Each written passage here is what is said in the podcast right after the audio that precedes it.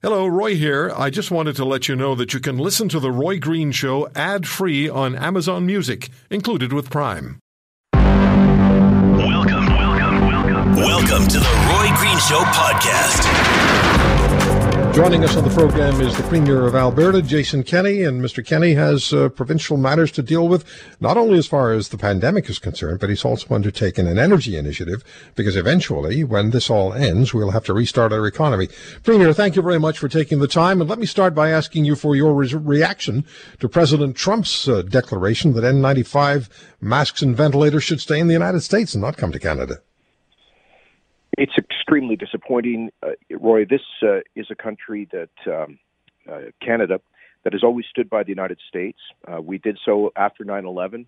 We made a real sacrifice uh, to uh, join with the United States in defending their national security as well as ours. and we've done that all through our history. You know, it kind of reminded me of the beginning of the Second World War when Canada was a part of the fight against global fascism, being led by Britain uh, and uh, the Americans sat out the first two and a half years of that war. Not only that, but for much of that time, they wouldn't even supply Canada or Britain with materiel. And uh, this reminds me of that. Now, I obviously hope that um, uh, the president rethinks this and realizes that we are uh, allies together. We've always been together through tough times in history, and we should be through this tough time in history. What can you tell us, Premier, about the uh, conference call with the Prime Minister and the other premiers? How did that go? How much cooperation is there among you all? Remarkably good cooperation right across the country and across party lines. Uh, politics has all been put aside and regionalism put aside for us to focus uh, together on defeating this invisible enemy of the coronavirus. Uh, I'm actually quite moved by uh, the, the sense of, of solidarity uh, on display as we meet as, as premiers and, and with the national government. Um, you know, Alberta is going through a triple triple whammy. Not only are we facing a the biggest public health crisis since the Spanish flu in 1918, and, and the uh, global coronavirus recession, uh, but on top of that, we're seeing a, a meltdown in our largest industry, Canada's largest industry subsector, the oil and gas sector uh, which is responsible for employing about 800,000 Canadians directly and indirectly.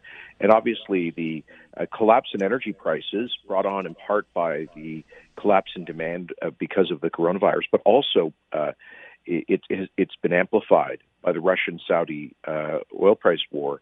This has very grave implications for uh, the people of Alberta. Uh, it means that the economic downturn the rest of the country is seeing is probably twice as serious in my province. It also means it will take a lot longer for Alberta to recover uh, from this uh, downturn, the likes of which we have not seen since the Great Depression. And I just wanted wanted to say how how uh, I've been touched, to almost basically been quite emotionally moved uh, to hear constant expressions of of uh, support and solidarity from uh, premiers across the country who understand the, the unique adversity that Alberta is facing right now. So, uh, and you've faced this adversity uh, and an escalating adversity for some period of time. But you've invested or will invest $7.5 billion in Keystone XL from Alberta to Nebraska. You're clearly confident this is a sound investment, that oil prices will rebound, and that the United States, even if it elects a Democrat president, won't be slamming the door on the Keystone routing, with construction then already underway by a good six months before the next president is sworn in. Would you uh, just, for the benefit of all of us, explain to us what exactly your government is doing and, and just the rationale behind the move? Sure. Just to, for those not aware, Keystone XL is a proposed uh, enlargement of a pipeline that's existed between Canada and the U.S. Midwest uh, for many years.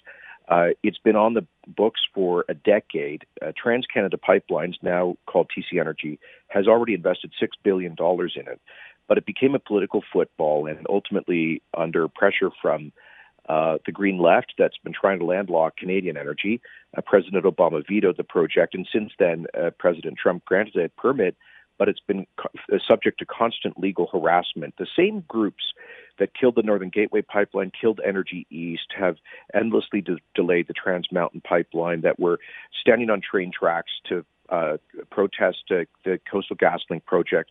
The same movement, backed by the same foreign funders, have been uh, behind trying to shut down the proposed Keystone XL pipeline. Well, what we did this week uh, after eight months of careful negotiations was to uh, remove the political risk for TC Energy to proceed on the financial side. They, we need, they needed uh, because the capital markets were not prepared to backstop that project. Invest, private investors were not going to risk their money in a situation that has become so heavily politicized. Partly because of concern that a future U.S. president might repeal the permit to allow it to proceed, and uh, because of the current meltdown in, in energy markets. So we needed to step forward uh, to with an investment on behalf of the government of Alberta. We're putting in a 1.5 billion dollars as a uh, equity investment with preferred shares this year to begin construction. It started uh, this week, April 1. And uh, next year, we're offering a, a $6 billion loan guarantee to help the company finance the rest of the construction.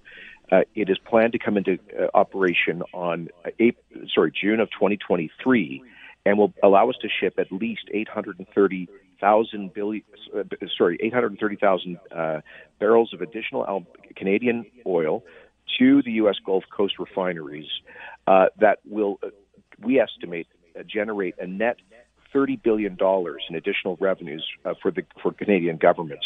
So this is, you're right, there is risk involved in this, but we're sending a message to the green left foreign funded special interests that have tried so desperately to landlock our energy. And we're sending a me- message to OPEC, the Saudis, and the Russians that are trying to drive North America out of the global energy markets right now that they will not prevail, that we will do whatever it takes to ensure a future for our economy and for our workers. I don't see that you had any alternative. Now, there are op-ed writers, and we know the PMO has told us they're always available, um, but there are op-ed writers who've taken a run at you over this, but I don't see how Alberta had any alternative. And ultimately, as you say, it's a $30 billion investment for the good of this country when our economy starts to move forward again. Yeah, and and uh, Roy, since the federal government bought the Trans Mountain expansion project because of the legal and political uncertainty created by the same foreign-funded and special interests, uh, Kinder Morgan, the uh, proponent of that project, uh, walked away. Uh, the federal government, uh, I, I appreciate it. They stepped in to keep that project alive, but we are not going to bet the entire the uh, the, the future of Alberta's economy on the prospect of that one project proceeding. Um, you know, one of the reasons we are so uniquely vulnerable to this uh, dumping, predatory dumping of oil on global markets by the Saudis and Russians right now is because we do not have global access. We are still, you know, we have the third largest oil reserves on earth. Uh, we're the largest is Venezuela, then Saudi, then then Alberta, then Canada through Alberta, and uh, after that Russia, and so on. So we, this is a, this is an asset for, for which there is going to be significant global demand for decades to come, even as the world uh, moves to alternative forms of energy.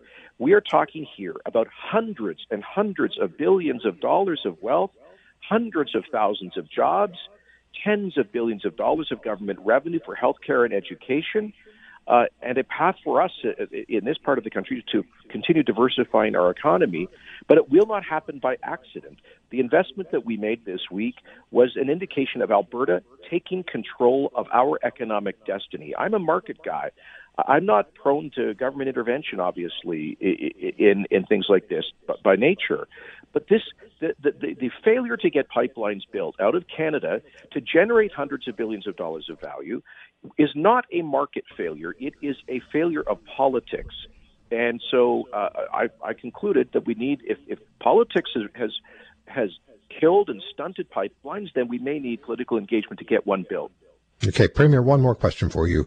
Talk to us about the initiatives that you've undertaken as far as the pandemic is concerned and countering uh, people who still, oddly enough, seem to believe that it's okay to go out and just have some fun. Yeah, you know, I, I can't believe anybody is still acting that way. Um, and there's good and bad coming out of this crisis, right? On the uh, uh, uh, let me start with the bad. We still we have we've seen examples of price gouging, of um, fraud, uh, frauds, fraud operations targeting vulnerable seniors around the COVID crisis. We've seen uh, people ignoring the public health orders uh, to self isolate and, and engage in social distancing. And all I can say to those folks who are either willfully uh, or uh, ignoring uh, the crisis, who are engaging in behavior that could spread the disease, or worse yet, who are seeking to explo- exploit it, shame on them. But I think those irresponsible people are massively outweighed by the millions of points of light that we see, the remarkable um, response to, to, to everything as simple as delivering groceries for shut-in seniors next door, uh, to the outpouring of support for charities like food banks and, and homeless shelters, uh, to the uh, private sector companies who are converting uh, their um, production facilities to produce personal protective equipment and, and ventilators, eh, eh, eh, to, to, to just so many random acts of kindness and compassion. I think we're really pulling together as Canadians. And so uh, I do want to reinforce, please, folks, if you can stay home, in every event, please follow the public health orders in your provinces. Um, uh, wash your hands, maintain those hygiene protocols, be particularly uh, mindful of the elderly, the, the frail, and, and those who are sick. And together we're going to get through this. Canada's nurses are on the front lines of the front lines wherever they deliver health services to our country, whether it's in the hospitals, nursing homes, and other medical environments. So, what do our nurses need, and how are they faring? When you consider that um, the alarm was raised quite directly over the lack of personal protection equipment, PPE supplies, and we want to speak with uh, the president of the Canadian Nurses Association about this reality, what the reality is for Canada's nurses. Claire Betker joins us, president of the uh, CNA, the Canadian Nurses Association. Claire, thank you very much uh, for taking the time. And let's start with this. How great is the need for PPE for nurses in Canada's medical environments today? Thank you, uh, Roy, and thank you for having the Canadian Nurses Association on your show today. Uh, we uh, really appreciate the invitation. Um, I think we're just, uh, we think we're just getting into this uh, situation, and that that uh, need for personal protective equipment is only going to increase in the the near and probably medium term future. So we at the Canadian Nurses Association are very concerned and certainly have been uh, working with all levels of government to uh, first and foremost to provide clear, uh, consistent guidance uh, for uh, nurses and other healthcare providers. Um, and now really to expedite uh, the supply and the deployment of that supply across our country and across that vast geography that we have because as you just said, nurses are uh, everywhere across our country, coast to coast to coast. There's actually uh, 430,000, more than 430,000 nurses across the country. So it's encouraging to hear the Prime Minister say that millions of masks are coming from China, but then, as you say, there's the logistical challenge of distributing them. Yes, the logistical tra- challenge of uh, distributing them. And I think that's going to require some uh, very strong effort on many people's uh, um, parts, uh, including the governments, but also including uh, all of our partners in terms of transportation and, and, others. But you know, nurses have always been willing and ready to take care of the public, um, in, certainly in times of need and certainly in times of outbreaks. Um, and they really, really need to be able to make informed choices, and they're capable of making those informed choices about their risk um, and their exposure. And part of that is having that equipment, those supplies at the ready. And yes. So we're continuing to really keep our foot, if you will, to the pedal on the advocacy efforts in uh, in uh, expressing our concerns and the voices of uh, nurses in Canada. And you have the support of the Canadian public. You know that nurses are held in such tremendously high regard, and we see them uh, and the doctors and uh, all the people in the healthcare sector as being heroes now because they're standing up for Canadians in the most difficult and challenging of times. We start to think about the 16 tons of PPE that was sent to China in February after the World Health Organization said that nations should, be, in fact, be stockpiling or making sure they have enough. But that's a discussion for another day. Let me ask you this: You had a uh, you had a webinar, did you not? You had a uh, an exchange of um, uh, with your nurses, and what did they tell you specifically? What do they need? What did you hear from Canada's nurses? Well, we had that webinar yesterday. Uh, thanks for that, uh, Roy. And there was, uh, I think, several hundred that attended the webinar. and uh, uh, personal protective equipment was certainly the top of their list. And um, you know, for for some of them, it's not been part of what they would do on a day-to-day basis, right? So when you think about um, infection prevention and control, it it takes many levels. So it includes things like screening. So many of them are out in in screening clinics where that may not have been what they've been doing before. They're actually screening as people are coming into hospitals and into facilities. And so there's um, what we heard is that there's a need not only for the equipment, not to take any um, importance away from that, but also for education, for guidance, for guidelines, for consistent guidelines um, in terms of how to use that uh, uh, equipment, to use that uh, protection, when to use it, how to use it, those kinds of things. Very practical kinds of questions and information about this. I think a uh, shout out as well to the retired nurses who are returning to the front lines of, uh, of healthcare delivery. And we spoke last weekend with a nursing school graduate from McMaster University in Hamilton. She and others uh, across this country are pushing very hard so that they can get their certification and get into the, uh, get into the battle against COVID-19.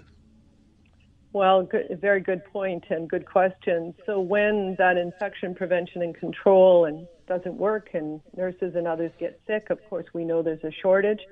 Uh, we know there's a shortage already to begin with. So, yes, uh, it was really heartening to hear about the call out to retired nurses and how quickly so many of them stepped up um, and uh, said, I'll renew my license, I'll come back to work, and I will help out. And that group of nursing students is another really important uh, group. They're um, really wanting also to complete their education, many of them that would be in fourth year, looking at clinical placements and practicums, and uh, really wanting to be part of uh, the workforce. But you know, they're uncertain right now about those practicum placements um, and about uh, what opportunities might affect their graduation. But once they do meet those requirements, they need strong orientation, they need guidance and mentorship to make sure that they are able to enter safely into those uh, stress teams and are able to practice safely. So the Canadian Nurses Association is working closely with the Canadian Association of Schools of Nursing, the Canadian Nursing Students Association, and both of those organizations are well connected across Canada and looking for those solutions uh, together to make sure that those students can can graduate and can get licensed and practice safely. One more question for you, Claire. Are nurses in hospitals in this country right now, today, facing a rationing of personal protective equipment?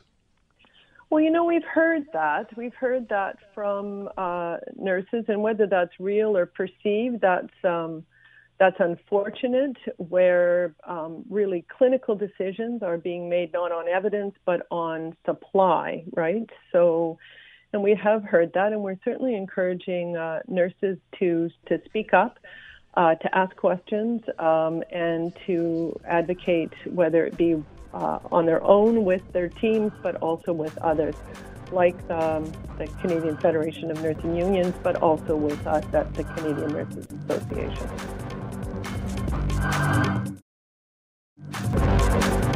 The mayor of the city of Vancouver, the great city of Vancouver, Kennedy Stewart, joins us on the program on the specific challenges the pandemic is causing the city of Vancouver as it's causing cities and communities all over this country. Mr. Mayor, thank you very much for taking the time. Oh, my pleasure. Thanks for having me. Uh, you must be proud of Vancouver residents and their responses to the pandemic. We're starting to see some somewhat encouraging numbers. and We're all looking for the for the for the marginal improvement. We're starting to see that coming from British Columbia.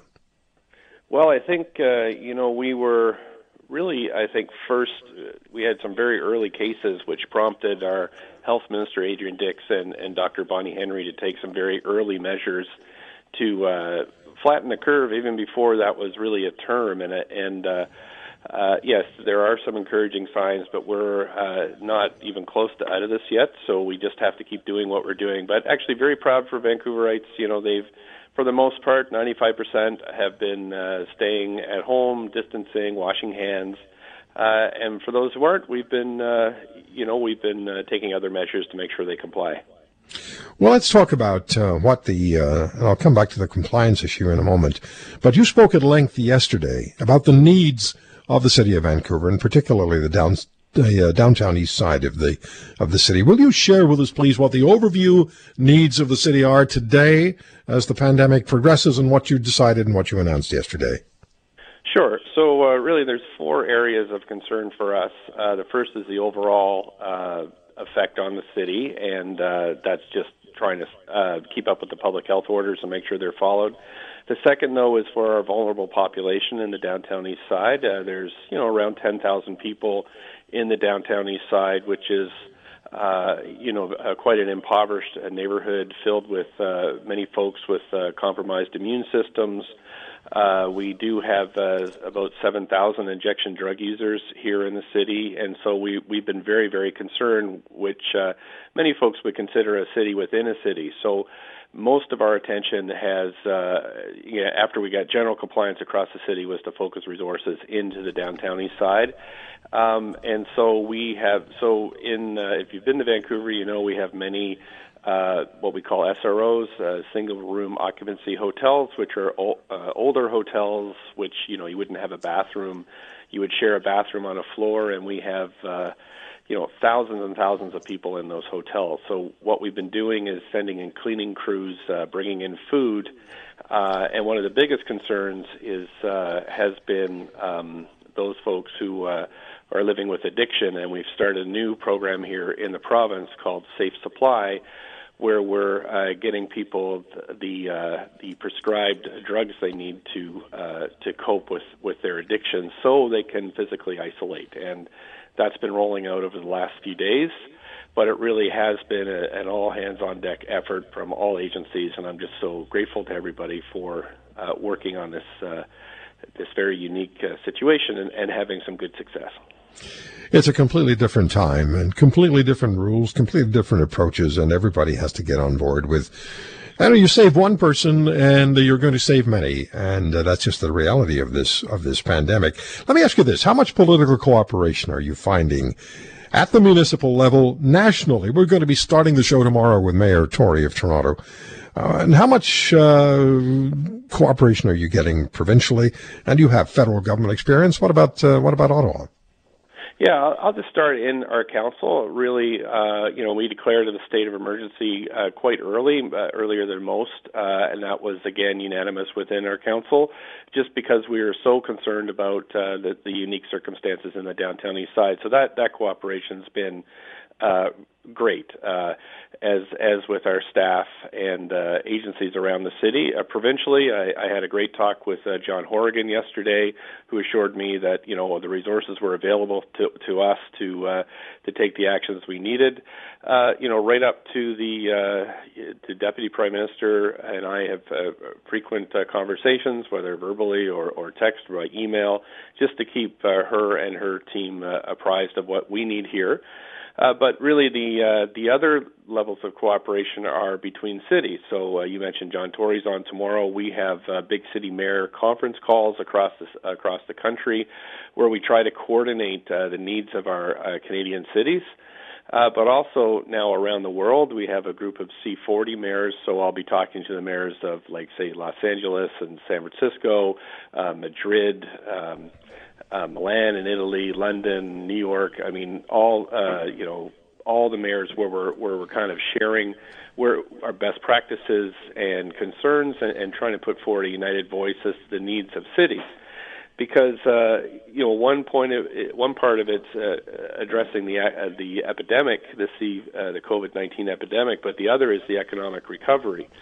And if your cities collapse, because uh, we're all losing massive amounts of revenue and going through staff layoffs, uh, if they and some cities are already talking about going insolvent, um, then of course you can't issue the building permits. You can't uh, you you can't uh, do the things that all cities do to uh, to make the economy work. So that is a, a second area of concern is both our our local financial situation, but also how do we play a role in uh, making sure we uh, recover economically.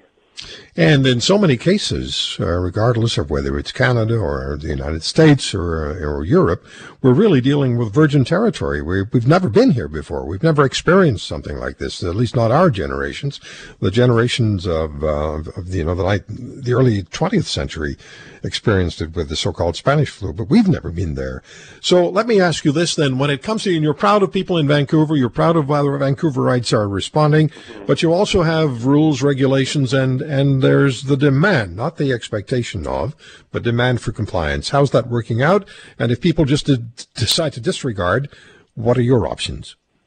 Well, that was part of us declaring a, a local state of emergency uh, very early on. Uh, we were, you know, uh, the the, uh, spring hit a little earlier here on the west coast, and uh, so people were are used to uh, going out and enjoying the parks and you know playing sports and all those kind of things. And and it really took us, I think, about a week to make sure um, that, that folks are really paying attention. It, it was after one particular weekend where it was just, you know, probably the nicest weekend we'd had for months, uh, where too many people were out. So we we brought in a state of emergency as well as um, uh, ticketing, so a thousand dollar fines for individuals and $50,000 for non-compliant businesses. Uh, happy to say we, we've issued a, whole bunch of warnings, but no actual tickets. Uh, although we did remove uh, one business license from uh, from a business that was not complying. So so that's what I mean. I'm really proud of folks for for this level of voluntary compliance. Um, you know, there'd be no way that we could uh, ticket everybody. Uh, and if, if we're not all in this together, uh, there's no way we'll we'll get through it. So so that's uh, I think the the voluntary approach has been working, and in fact I think it's really the only approach uh, that would work here in this city. Other cities might be different, but uh, but here I don't see us going any further with uh, with more uh, strict enforcement. One more question for you, Mayor Stewart. What about your hospitals? How are how are the hospitals coping? How prepared are they for what we're told is coming in the next weeks? Um, particularly worried about the uh, the next week since I think in April for for many communities right around the world.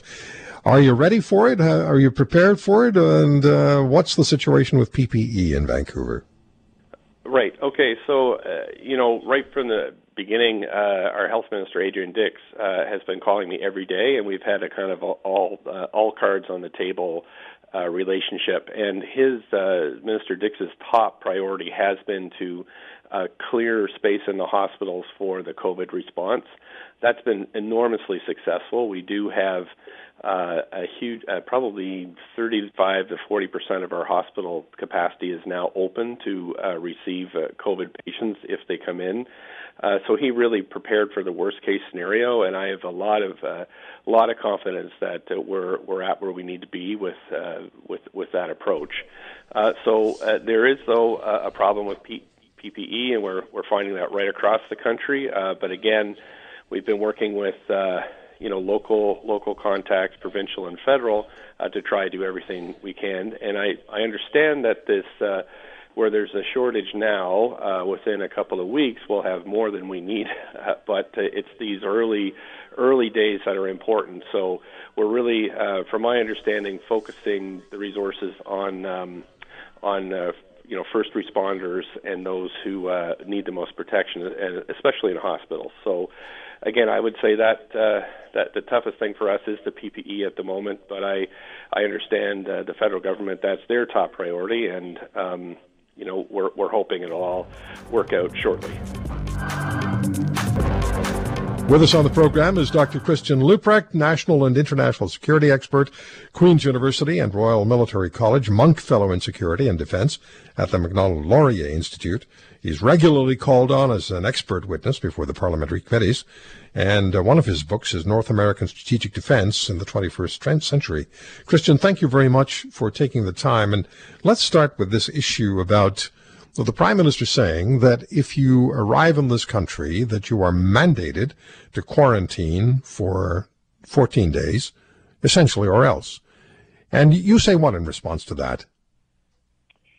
So let's look at a country that has been able to keep a very good control of the virus and hasn't had to have massive shutdowns. Taiwan, which was expected to have um, relatively dire circumstances. Um, and that's because Taiwan took very aggressive measures as early as mid January uh, because it didn't trust what was coming out of China. By contrast, in Canada, we've had sort of dribs and drabs, and eventually the government came around, and as we all know, finally on March 24th, issued an order in council. Everybody who comes into the country needs to self quarantine. By that time, about a million people had already returned to Canada, so they weren't under this uh, particular order. The challenges with that order is that what people get when they return to Canada is simply a sheet of paper. There's no legally binding um, uh, affidavit or or uh, that or undertaking that they need to sign uh, that would make them aware of what the requirements are and the implications of breaking those. It's simply here's your sheet of paper, please go home and self isolate. But the real challenge is that federal authorities are not sharing data with provincial authorities on the individuals that need to self quarantine. And so that means that local health units and, uh, and, and, and, for instance, local law enforcement agencies that might be uh, that might be called upon by people who are concerned actually have no way of being able to lay charges. And I mean, one way you can try to test this is how many people have actually gotten charged under the uh, Quarantine Act since March 24th? And the answer is zero. And that shows that uh, this is basically a, a charade. Um, uh, trying to look like we're being tough on people coming into the country, but knowing full well that uh, unless uh, um, CBSA is um, is is there with local authorities to be able to provide the actual data, it would effectively be impossible to charge someone. And so I think when we have laws and we have legislation in the country and we're going to invoke them, um, then we also need to be able to show that we actually have the teeth to charge people because otherwise we're just going to have people play uh, fast and loose with the rules. So, what are you suggesting should be done? What are the options that we have on the table right now? So the real challenge, of course, that the Emergency Measures Act, the Quarantine Act, uh, the Defense Production Act, uh, were all written before the digital era. And so uh, we never thought through that we might have to, for instance, share data uh, with provincial and local authorities, the federal government to this sort of an extent. So Taiwan, for instance, has integrated, and they did this after SARS with the foresight that the next epidemic was coming. They integrated their national border database, their national identity card database, and their national health database. Of course, in Canada, we don't have a national identity card. We don't have a national health care database. Um, and in addition to that, we need to have a conversation about the privacy legislation in place. And so that means while there's lots of people thinking that we need to get whatever cell phone tracking and whatnot on people, the, the problems are really just much more fundamental. We actually need to figure out how, in a situation such as this, uh, we can and should uh, legally share data to ensure that um, we have the uh, uh, we have the common interest in place. But I think what needs to happen is that anybody who comes back into the country needs to sign a legal undertaking that explains to them: here's your requirements, here are the implications if you uh, if you violate those requirements. If they're serious, fines of seven hundred fifty thousand dollars, six months in jail. Uh, if you infect someone or possibly someone dies, that's a million dollars and up to three years in jail. I think if you put that on a sheet of paper and you make people sign that, and you tell them if you break quarantine before 14 days, we will charge you. Um, then we're not going to have reports of people who kind of play a little fast and loose with the rules and kind of stop at their grocery store on the way home or whatnot. What do you think the chances are that this government would do anything like that? Zero?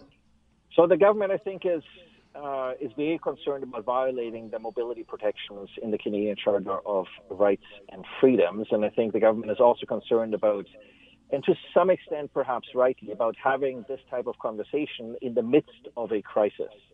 Um, and so, really, I think what we need to do is have a bit of foresight and learn from other countries such as Taiwan, such as South Korea, about how we're going to prepare for the next epidemic because we all know the next epidemic is coming. We all know that the wet markets that brought us this virus have not been shut down by the Chinese government, that the Chinese government is complicit in, for instance, the trade of pangolins and all sorts of other animals uh, that people end up eating. And so we know the next epidemic is coming. So this is why, uh, as soon as this is over, we need to have a national conversation about the conditions under which perhaps uh, we may be able to violate the Privacy Act uh, when emergency measures are invoked in order to be able to engage in this type of uh, um, uh, in, in, in, this type of data sharing. What are the chances that the government is going to act? Well, look, I think we're at the point now where the 30-minute uh, press conference by the prime minister is becoming more of a PR effort uh, than than it is, I think, actually a a, a, genuine effort to communicate with Canadians. Most other leaders have made a point of, uh, of perhaps the German chancellor, for instance, who has held um, one very explicit uh, address to the nation um, and uh, leaves it up to her ministers to uh, uh, to run this particular show, and so intervenes when things get tough and somebody needs to make a really tough decision. Okay. Uh, but uh, I think we we basically uh, at this point, unless uh, unless we see a second wave that can the media can show is directly attributed to travel, I'm not sure that the government is going to be convinced to be able to do. Um, uh, a whole lot more, given that the story out of Ottawa seems to be changing every couple of days. Share with us your thoughts on the issue of uh, energy. I'm going to be speaking with the Premier of Alberta, Jason Kenney, at the top of the next hour. They just invested seven and a half, or will will invest seven and a half billion dollars in Keystone XL. And my point point after that was great idea. Go ahead and do it because we're going to need our oil industry to help us get back on our feet economically because the GDP percentage is huge. The world is going to need oil and the price will not stay where it is now. So how do you see the issue of, and in the email you sent me, the opening sentence, Christian, was the energy pain will be here for a long time to come. Speak to that, please. Yeah, we need to think about as Canadians whether we're going to impoverish ourselves by 20%. I mean, we're a democratic country. We can make that choice. We could put it on a referendum um, and just simply say, well, we'll let the oil industry go to hell in a handbasket. Um, but that's a serious economic decision for Canada to make, given how much of our GDP hinges on oil and gas exports. And I mean, gas exports are projected to double uh, over the next uh, 30 or so uh, or so years. And so we need to think about if we're going to have countries, authoritarian countries like uh, like Russia and uh, Saudi Arabia try to run our oil industry um, out of town in North America, what is it that we can do to actually defend um, our interests? And so I think one of the interesting deba- debates about this is to what extent uh, do we actually want to, to some extent, curtail some elements of globalization, and for instance, have a tariff wall around North America, where we're simply not going to have uh, Russia and uh, uh and Saudi Arabia engage in mass dumping of oil onto our markets, for their own benefit, but we effectively protect our own industry by saying that we're going to buy our own industry's oil and we're going to make sure we also have the infrastructure to be able to ship that oil. Um, and uh, uh, at the same time, I guess, find some sort of a sensible conversation about how we transition uh, out of oil. But all the people who think we can sort of turn off the oil taps and sort of simply go green tomorrow, um, I think have a very unrealistic understanding about both how our economy works um, and how our uh, prosperity in this country works. But I think this is a great opportunity to show that, and this is, I think, what uh, Premier Kenney has in mind when he says he's looking to talk to the Trump administration because we need a coordinated North American approach uh, to how we're going to get a handle on uh, on on this challenge in order to defend uh, the interests um, and prosperity of all of North America. So, uh, Christian, when I read your email, and this is one that's been uh, sort of, it's been irritating many of us. We have many questions about this, and you call it a strategic blunder. Explain to us what it is and what this strategic blunder is. On February 9th, the government announced that it was sending 16 tons of um, medical equipment, uh, personal protective equipment, to China. I mean, this has been widely reported. There's some 200,000 gloves in there. There's 50,000 face masks, all the things that are currently in, in short supply. And my view is that at the time, the government would have already seen that the virus is spreading and that some of our allies might be in trouble.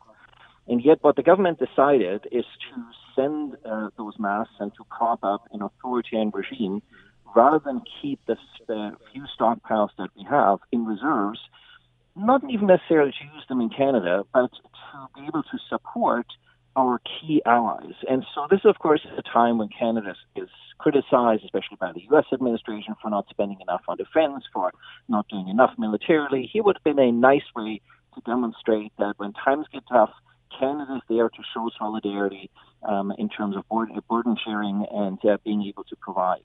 So when recently requests were made, for instance, by Italy, by Spain, uh, by Montenegro, by the newest NATO member, North Macedonia. Guess what country stepped up? The Czech Republic stepped up, Turkey stepped up, but Canada had nothing to offer. And so the irony, of course, in this is that Italy is now taking um, donations from China that we now know are inferior in quality but the Chinese have been able to exploit this as a propaganda campaign about how they're being the false messiah for the world now in terms of saving them for the virus. Where we as Canada and as Canadians could have been there uh, to support an ally and at the same time try not to provide that sort of vulnerability and opening uh, to be exploited by uh, by Chinese propaganda. And we may not have nearly as many issues with Canadian frontline healthcare heroes battling for very scarce now personal protective equipment. We just heard in the last half hour, and this is really disturbing to me, a paramedic from British Columbia telling us he's waiting for the test results for COVID-19 infection today. And he was told, and as were his fellow paramedics, when you go on a call, assess visually whether or not you should be wearing PPE and remember it's scarce. Just wrong from every, every possible perspective. Yeah, I think the problem is in this country, and unfortunately, many of our allies have the same challenge. We're still very much in a Cold War mentality. So we have stockpiles of oil and we have stockpiles of food. So this, for instance, partially why our grocery stores were fairly well equipped to handle this particular crisis, because this is something that we play through with grocery store suppliers. But we don't have large stockpiles of medical equipment to be able to face this type of uh, pandemic, let alone the shutdown of international of international supply routes. And so this is, I think, where the irony is that we've been modeling this for 20 years. So it's not like this came as a big surprise. Um, if uh, the sort of exercises that the government runs, the governments of the day would actually be paying, uh, paying attention to. And so I think it is tragic because people on the front lines do not need to get infected. They not do not need to die. At least they do not need to get infected and die because we don't have enough equipment. This was entirely foreseeable, and it was simply, unfortunately, people not taking seriously um, what individuals such as Bill Gates, of course, uh, who's been heavily involved in the, in the pandemic uh, research and planning for many years, uh, have caution about. And so I think we need to realize that in a globalized world, we simply do need to be better prepared. And especially as Canadians, I think we never take the warnings about national security seriously because we always think that our allies are going to be there for us and the Americans are going to be there for us. And as we now learn the hard way, even the Americans aren't always going to be there for us when the going gets really tough. And so we need to do a much better job um, at preparing for the global challenges um, of security that include pandemics. We have literally about 30 seconds left, but please, your thoughts on what's going on on the Ontario Quebec border. Yeah, this is pretty unprecedented. It shows, I think, the, the, the strains under which we are as a society, uh, and that we need to learn um, if we're going to slow down traffic at the Ontario Quebec and the New Brunswick Nova Scotia border. Uh, this is a sign that we need much better advanced warning and planning in terms of future challenges of future epidemics and where we need to work with countries such as Taiwan that did the right thing by middle of January rather than trying to rely on a World Health Organization that has been captured institutionally by China and is continuing to spread misinformation as a result. Thank you for listening to today's podcast. If you want to hear more, subscribe to The Roy Green Show on Apple Podcasts, Google Podcasts, Spotify, Stitcher, or wherever you find your favorites.